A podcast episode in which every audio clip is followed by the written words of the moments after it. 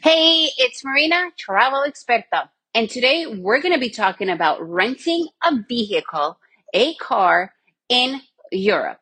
Are you guys ready for an adventure? Let's begin.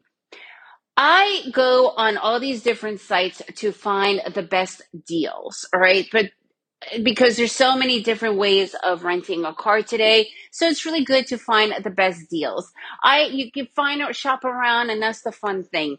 So here's the thing with europe. We've been now everywhere we go we end up renting a car and it's pretty simple to rent a car anywhere you go actually. We just rented one in the united states we rented one in mexico and when i put in because I'm looking for right now. My husband had a pretty serious accident where he broke his foot. He can't use his left foot. So we cannot use a manual because he likes to drive. He's totally capable of driving because his foot becomes, his left foot becomes tired using the clutch. So we do have to use an automatic. When we went to Mexico, you know, when I was looking for manual transmission versus automatic, the price was relatively the same. It didn't matter the size of the car, nothing. However, in Europe, what I recognized was, what I realized was, was 90% of the cars that you are able to rent are all manual transmission. So because we need the automatic for my husband to get around, it really limited our options. I'm talking like 90% of the car options were gone. And we're in Europe. It's just me and him. So we needed something small.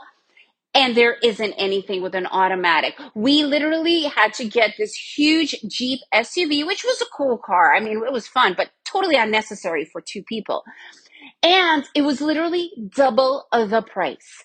So something cost $300 for a week. Now we were paying almost $600 for the week simply because of the automatic necessity. So if you guys do not need to have an automatic car, and I know that a lot of people, especially in the US, and I am not being stereotypical, this is the norm, but a lot of US people are pretty much used to automatic cars.